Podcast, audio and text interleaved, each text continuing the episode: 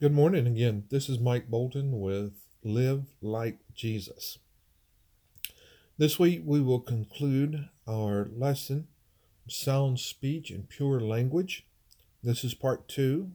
The first lesson came and was posted last week. We'll take the same verses for our text, but today we're going to talk about different terminologies that we use sometimes as Christians, which, if they're used in their proper uh, meaning and aspect are correct and edifying, but too often we use them wrongly and they're detrimental because they teach false doctrine.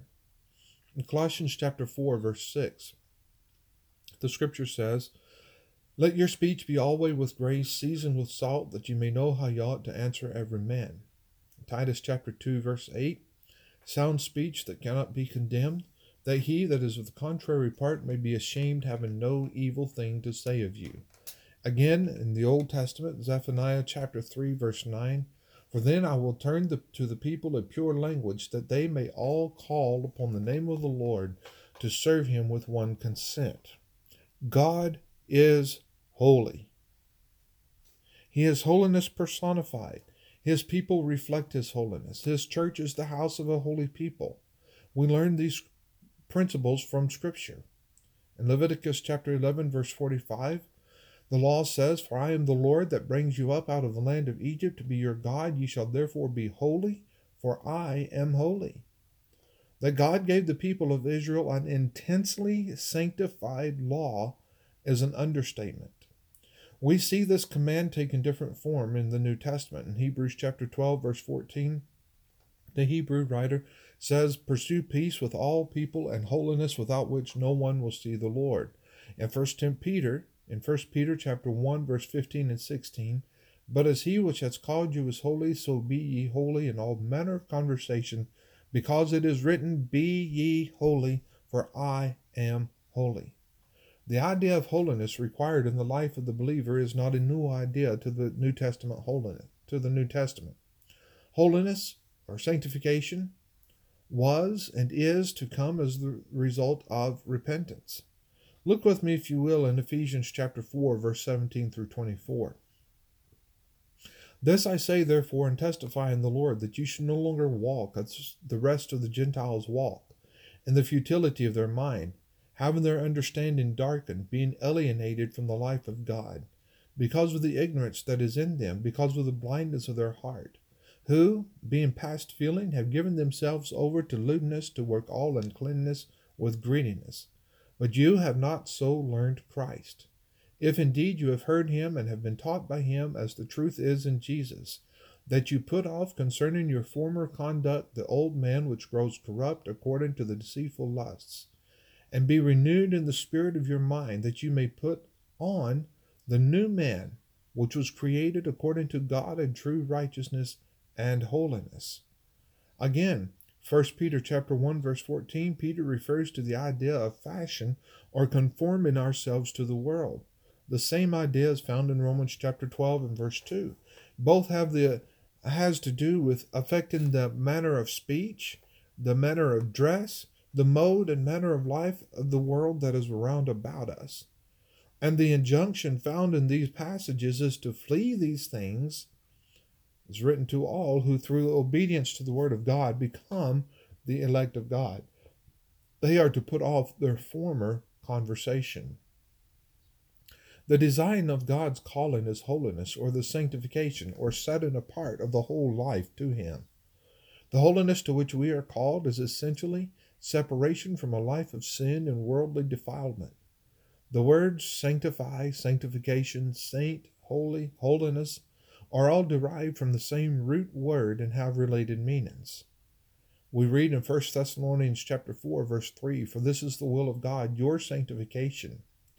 This idea of holiness or being set apart is not a mysterious change wrought by an incomprehensible operation of the Holy Spirit. Rather, it's a manner of life affected by godly conduct learned through the Word of God.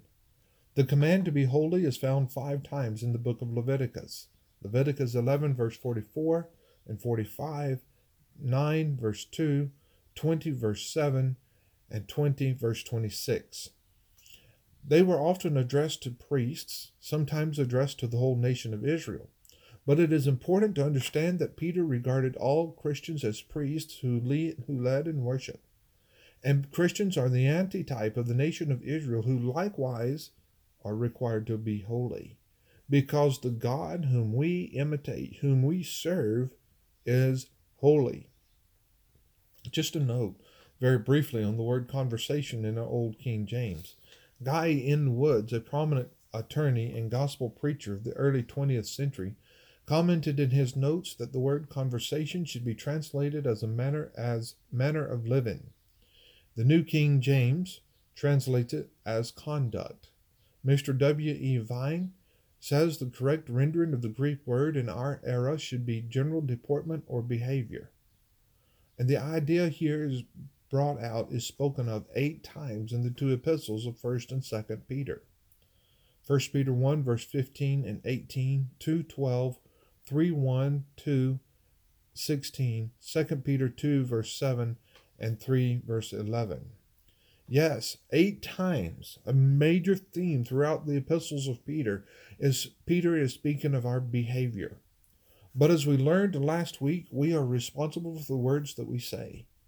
To today, so today we want to wrap up the lesson we began last week. It's our desire to talk about religious terms. Think of this.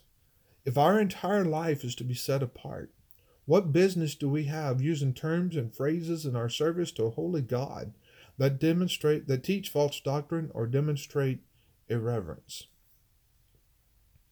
I think irreverence is demonstrated in terms that show improper respect for mankind. Since the beginning of the Restoration movement, we who identify ourselves as Christian have fought to call Bible things by Bible names and to do Bible things in Bible ways. There have been and are divisions and debates over some of these issues since we set out with that purpose. The lofty goal of maintaining pure speech is a biblical mandate, as we have seen in our texts. When the Christian speaks, he must express sound or wholesome concepts and ideas that cannot be condemned or censured. So healthy or so pure that no judge will be able to find a single indictment against it. The language of the Christian should be limited to accomplish only the good for which it is designed, and there should be no room left for an impression that could do harm or be misconstrued. The words we want to look at first can be defined in three categories. All three categories relate to the leadership of the congregation. How the men are referred to in the congregation is a matter of biblical concern because it shows reverence or respect that may be undue. The first term that is offensive to Christians, speaking only where the Bible speaks, is the word reverend. It's found only once in the Old King James. The psalmist David glorifies God by saying, Holy and reverend is his name. Psalms 11, uh, Psalms 111, verse 9. This has reference to the fact that God is worthy of respect, fear, and awe. Reverence is never used in the Bible as a title for a human being. The word rabbi. The fact is that there exists that old Pharisaical spirit which loves the titles and accolades of men. These men had to be called rabbi. Today, men with the same spirit are called priest, archbishop, bishop, primate, pope, cardinal, reverend, doctor, metropolitan, apostle, president. The list can go on. The attitude that causes this blasphemy is unbiblical and ultimately rebellious. Priest. Scriptures teach that every Christian is a priest, but you are a chosen generation, a royal priesthood a holy nation, Peter says. It is utter and complete foolishness to suggest that there is another system superior to the one that God gave when it re- regarded congregational leadership. The above listed titles are honorific ecclesiastical titles given to, by men to men. They teach that each one takes the honor due to God and bestows it on man. They are unbiblical terms for the Christian to use in reference to one another. Our next title is Father. Many religious groups use this term to refer to the leadership of a congregation. Jesus says in Matthew 23, verses 8 and 9, But you do not be called rabbi, for one is your teacher, the Christ, and you are all brethren. Do not call anyone on earth your father, for one is your father, he who is in heaven. Paul says in 1 Corinthians chapter 4, verses 14, 15, Though you might have 10,000 instructors in Christ, yet you do not have many fathers. For in Christ Jesus I have begotten you through the gospel. Thayer, Louw, Nida, W. E. Vine, all interpret this word as the Greek pater, which has actually several meanings. Obviously, the term refers to the progenitor of a household. It also means the beginning of a type or class of people, such as in Genesis chapter 4, verses 20 and 21. Now we have a difficulty that has arisen. The words bishop, elder, deacon, pastor are used to refer to men who hold office in the church. Are we not to use them either? If we are, how are we to use them? And what about the office that they refer to? Just by way of notation, bishop is used four times in the New King James Bible. 1 Timothy chapter 3 verse 1 and 2, Titus chapter 1 verse 7, 1 Peter chapter 2 verse 25. The term elder is used seven times. 1 Timothy chapter 5 verse 1 and 2 and verse 19. 1 Peter chapter 1 chapter 5 verse 1 and 5. 2 John verse 1, 3 John verse 1. Deacon is used twice. 1 Timothy chapter 3 verse 10 and 13. Pastor is used only one time, Ephesians chapter 4 verse 11. It is completely undeniable that these terms refer to an office in the Lord's church.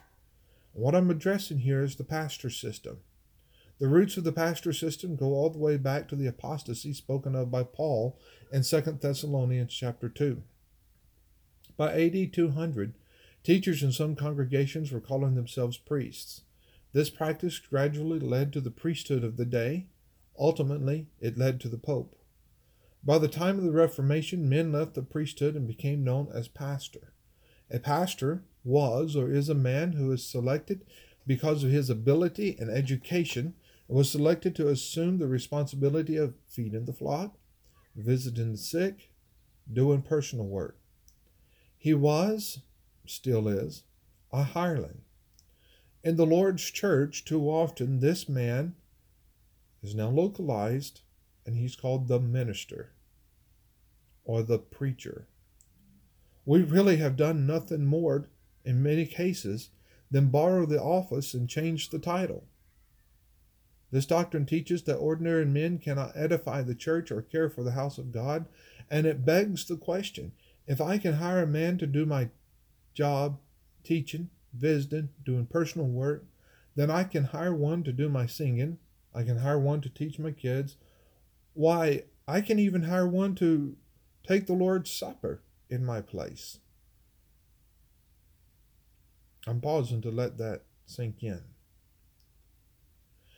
The scripture says in 1 Corinthians chapter 14 verse 26 through 33, How is it then, brethren, when you come together, every one of you has a psalm, a doctrine, a tongue, a revelation, an interpretation.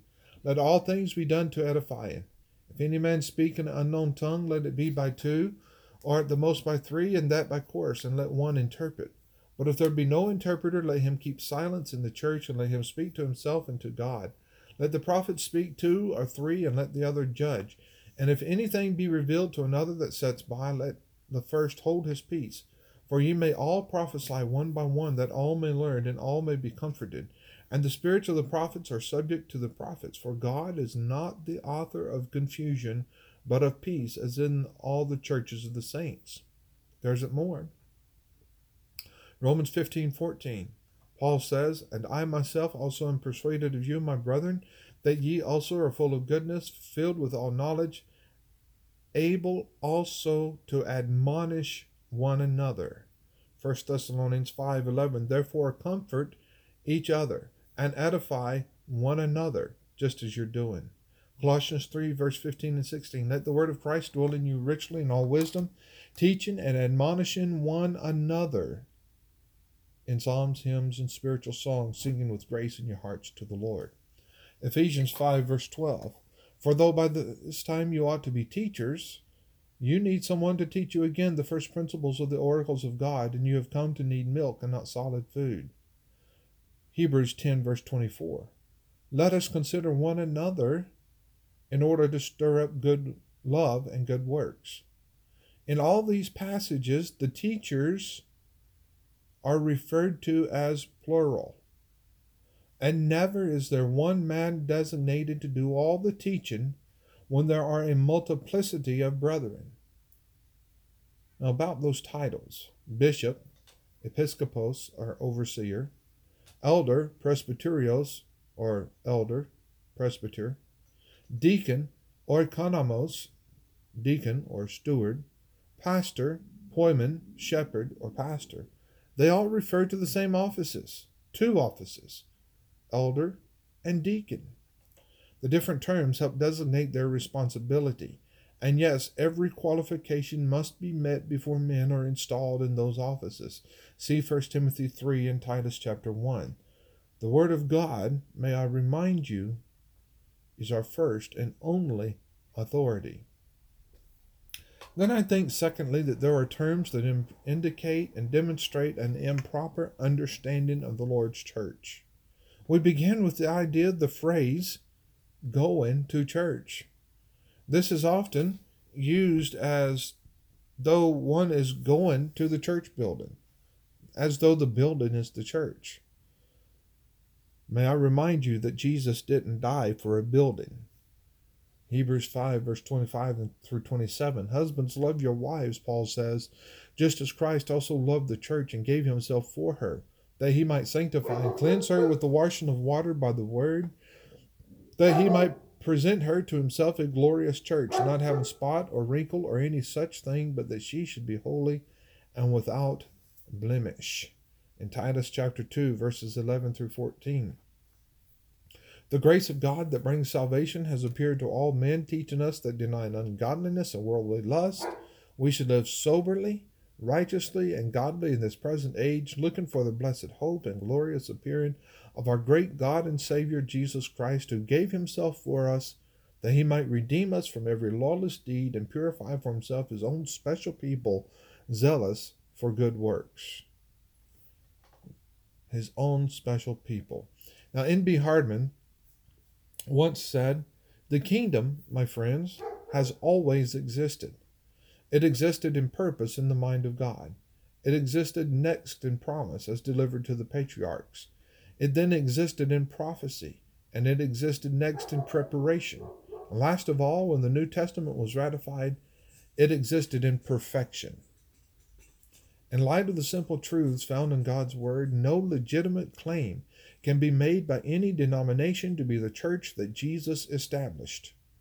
The modern mindset of liberalism has prodded us to be more accepting of other viewpoints and to compromise with teachers of false doctrine.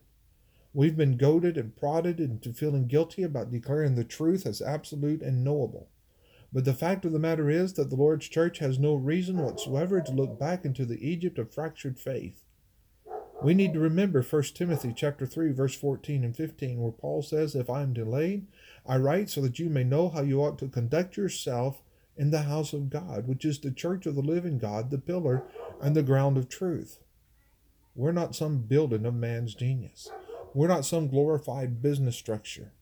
We are the pillar and the ground of truth, and we need to start acting like it. We need to start talking like it. We don't have to go to church we get to assemble with the saints, and oh, what a sweet privilege and blessing it is. The fact of the matter is that one doesn't get to join the church of his choice either. There's only one church, all other are synagogues of Satan. What's the process recorded in Acts chapter 2, verse 47 of joining the church? Well, man doesn't do it by his own volition. The Lord adds to the church daily, Acts 2, verse 47, such as we're being saved. Acts 5, verse 15, the believers were added, increasingly added to the church, multitudes both of men and women, and a great many people were added to the Lord. Acts 11, verse 24. The condition is the same now as it was then. believe, repent, confess, be baptized. Those are the steps to obeying the gospel. We don't choose to allow a person in as membership. Fact is, one doesn't join the church at all. The Lord adds one to his church when brethren in error see they're wrong. They don't transfer their membership. They confess their wrong, repenting of their sin, and begin living a life in holiness and in godliness. We must never forget that the saved are in the church. The saved are in the church. The church is not a physical building, does not have an earthly headquarters. Rather, the church is an assembly of people who are such as should be saved. Let's understand, too, that one cannot be saved outside of the church. I've heard too often, you don't need the church. The church never saved anyone. That's contrary to scripture.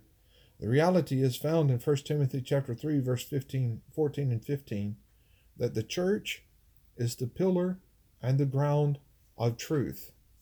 There are some doctrinal terms, thirdly and finally, that cause quite a bit of consternation and false doctrine to be taught today.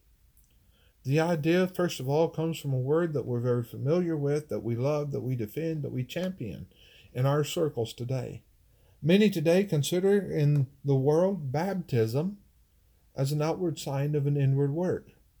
I used to. I preached it. I shouldn't have. I was wrong. I had no scripture. I used to preach that baptism was a command to the Christian. I had no scripture. I was wrong. I thought that one became a Christian when he or she believed. I'm going to say it again. I had no scripture. I was wrong. The command for baptism is to believers, but it is not to all believers. Let's look carefully at two passages. In Acts chapter 2, verse 38, then Peter said to them, Repent and let every one of you be baptized in the name of Jesus Christ for the remission of sins. Peter, while freshly filled with the Holy Spirit, commanded the people who asked this question, found in verse 37, What shall we do? He commanded them to be baptized for the remission of sins. Note, they believed. There was something told them to do first, and that was repent. That's right. Those who repented were given the opportunity to be baptized. Note 2 in verse 41 they who gladly received his word were baptized. This indicates to me that some may not have been convinced. We know that 3,000 did. There must have been more than that who heard the first gospel sermon. Why weren't they baptized? Well, they didn't repent. They wouldn't make the good confession. That's how we know they didn't repent. Now, again, this baptism isn't for every creature with the capacity to believe. We read in James chapter 2 verse 19 that even the demons believe and tremble. They have faith that Jesus is the son of God. They're able to make the confession, but they cannot be saved. James goes on and talks about the coming together of works and faith. He stresses the idea of works or righteousness or obedience. So we see that faith is a vital part of our salvation, the kind of faith that induces obedience. Obedience unto salvation by being immersed in water for the remission of sins. 1 Peter chapter 3 verse 21. There is also an antitype which now saves us, baptism, not the removal of the filth of the flesh, but the answer of a good conscience toward God through the resurrection of Jesus Christ. Our second term is the word miracle. We need to understand what a miracle is. Remember, words have meanings. It's highly important to use the right word. I hear it all the time, sometimes even in the church. It's miracle. I know we're inundated with the word on every hand. Put very plainly, a miracle is when God sets aside the natural law that He has established and acts outside of nature. This excludes the birth of a baby. There are laws of nature that govern that wonderful event. Neither is a person obeying the gospel a miracle. There are laws that govern that wonderful event also. I contend openly and plainly that miracles simply do not happen in our time. A miracle is a special act of God that interrupts the normal course of events. That's why we cannot say for certain that such and such was a miracle. I remember well a brother who told me once that the birth of a baby was a miracle. He was quite angry after hearing my defense of the truth of biblical miracles. The birth of a baby is natural. God has established the laws that cause that to happen. I want you to note with me now not every act of God is a miracle. I believe that God has the hand in the birth of a child. And because of that, he is to be praised and thanked. He is acting within the laws that he has established. Does he cause any number of natural phenomena? Sunshine, rain, snow, thunderstorms, waves, ocean currents? Yes, he causes them and controls them. This is not a miracle. This is the acting of natural laws. But when these laws are set aside, that's when a miracle happens. A virgin birth, that was a miracle. Jesus walking on the water, Him raising the dead, Him speaking to the storm and calming it by words, that's a miracle. The Lord's church is often accused of being dead because we do not believe in miracles. Remember that a miracle is when God sets aside the natural order of things and acts directly. To deny the existence of miracles today does not necessarily deny the power of God or of His work in our life. The birth of a baby, the salvation of a lost soul, the sun shining, the rain falling, it's God's work, and He deserves to be praised and thanked for it, but it's not a miracle. We need to remember that miracles were essential in proving and establishing the authenticity of the gospel. But today, according to 1 Corinthians 13, verse 10, that which is perfect has come, so that that which is in part will be done away. Another quick word about miracles, and then we'll move on to our last type uh, term. There is no verifiable record of modern miracles. Very many modern miracle workers have been found and run out. Too often, the supposed miracle failed because of a lack of faith on the part of the sick person. Our final term is that of tithe or contribution. In Malachi chapter 3, verses 8 through 10, we read this Will a man rob God? Yet you have robbed me. But you say, In what way have we robbed you? In tithes and offerings come the answer. You are cursed with a curse, for you have robbed me, even this whole nation. Bring all the tithes into the storehouse, that there may be food in my house. And try me now in this, says the Lord of hosts, if I will not open for you the windows of heaven and pour out for you such blessing that there will not be room enough to receive it. Think about this. What a wonderful promise. Here's the fact, folks. Regarding our giving on the Lord's Day morning, our contributions, those who love the Lord do not have to be forced to give. They give out of love and appreciation. And all Christians should seek to abound in this grace of giving. 2 Corinthians chapter 8 verse 7 encourages us to abound in this grace also.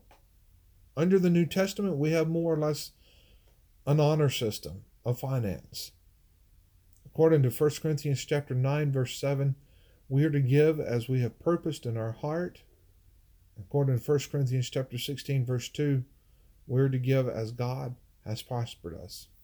However, from almost every standpoint, we should not construe this liberality that we have regarding our contributions as permission to give less. We should view it as a privilege to give more. We are Christians under Christ who have greater spiritual blessings than what they had under the Old Testament. They were, if my math serves me correctly, required to give about 35% of all of their income. We must give bountifully if we are to reap bountifully. 2 Corinthians chapter 9 verses 6 and 7 says, But this I say that he that sows sparingly shall also reap sparingly, and he that sows bountifully shall reap also bountifully. Let each man do according as he has purposed in his heart, not grudgingly nor of necessity, for God loves a cheerful giver. Do we rob God in the way that we give? I think sometimes that we do. And I think that it is very dangerous to say that Christians tithe or have the responsibility of tithing. That idea, that concept, is not found in the New Testament. Another way that we can rob God is just giving him the leftovers.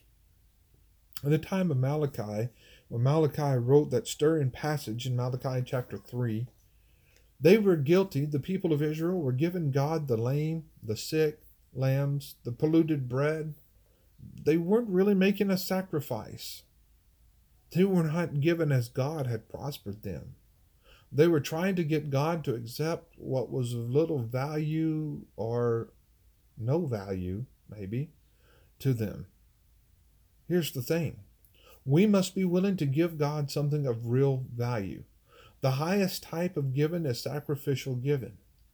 We should take the 10, 12, 15, or 20% or whatever it is that we give from what we earn not from what we have left over after we've met all of our needs, paid all of our bills, filled all of our pantry, and satisfied our desires. May I remind you of the poor widow in Luke chapter 21. She had just cast her two mites into the treasury. And Jesus says this poor widow who, who gave less, who gave such a paltry sum that is hardly worth counting, Jesus says, This poor widow has given more than all of them, for they gave of their superfluity. They, that is, they gave of their comfort. But she, of her want, cast in all the living that she had. It's important to remember that we can rob God by not giving as we ought. But we must be very careful not to place an amount, not to place a percentage on giving when we are teaching others. It is to be from the heart, and it is to be cheerfully. 1 Corinthians 16, verses 1 and 2. Now concerning the collection for the saints, as I've given to the orders to the churches of Galatia, so you must also do. On the first day of the week, let each one of you lay something aside, storing up as he may prosper, that there be no collections when I come. 2 Corinthians chapter 9, verses 6 and 7. But this I say, he which sows sparingly shall reap sparingly, and he that sows bountifully shall reap bountifully. Reap bountifully. But every man as he according as he purposes in his heart, so let him give, not grudgingly or of necessity, for God loves a cheerful giver. This is Mike Bolton with Live Like Jesus. I ask you to like, subscribe, share, whatever you can do to put the word out, uh, messages and songs that are presented on this podcast. And I pray that the things that we teach are edifying to you, that they build you up in your faith and draw you closer to God. May God bless us as we all attempt to live like Jesus.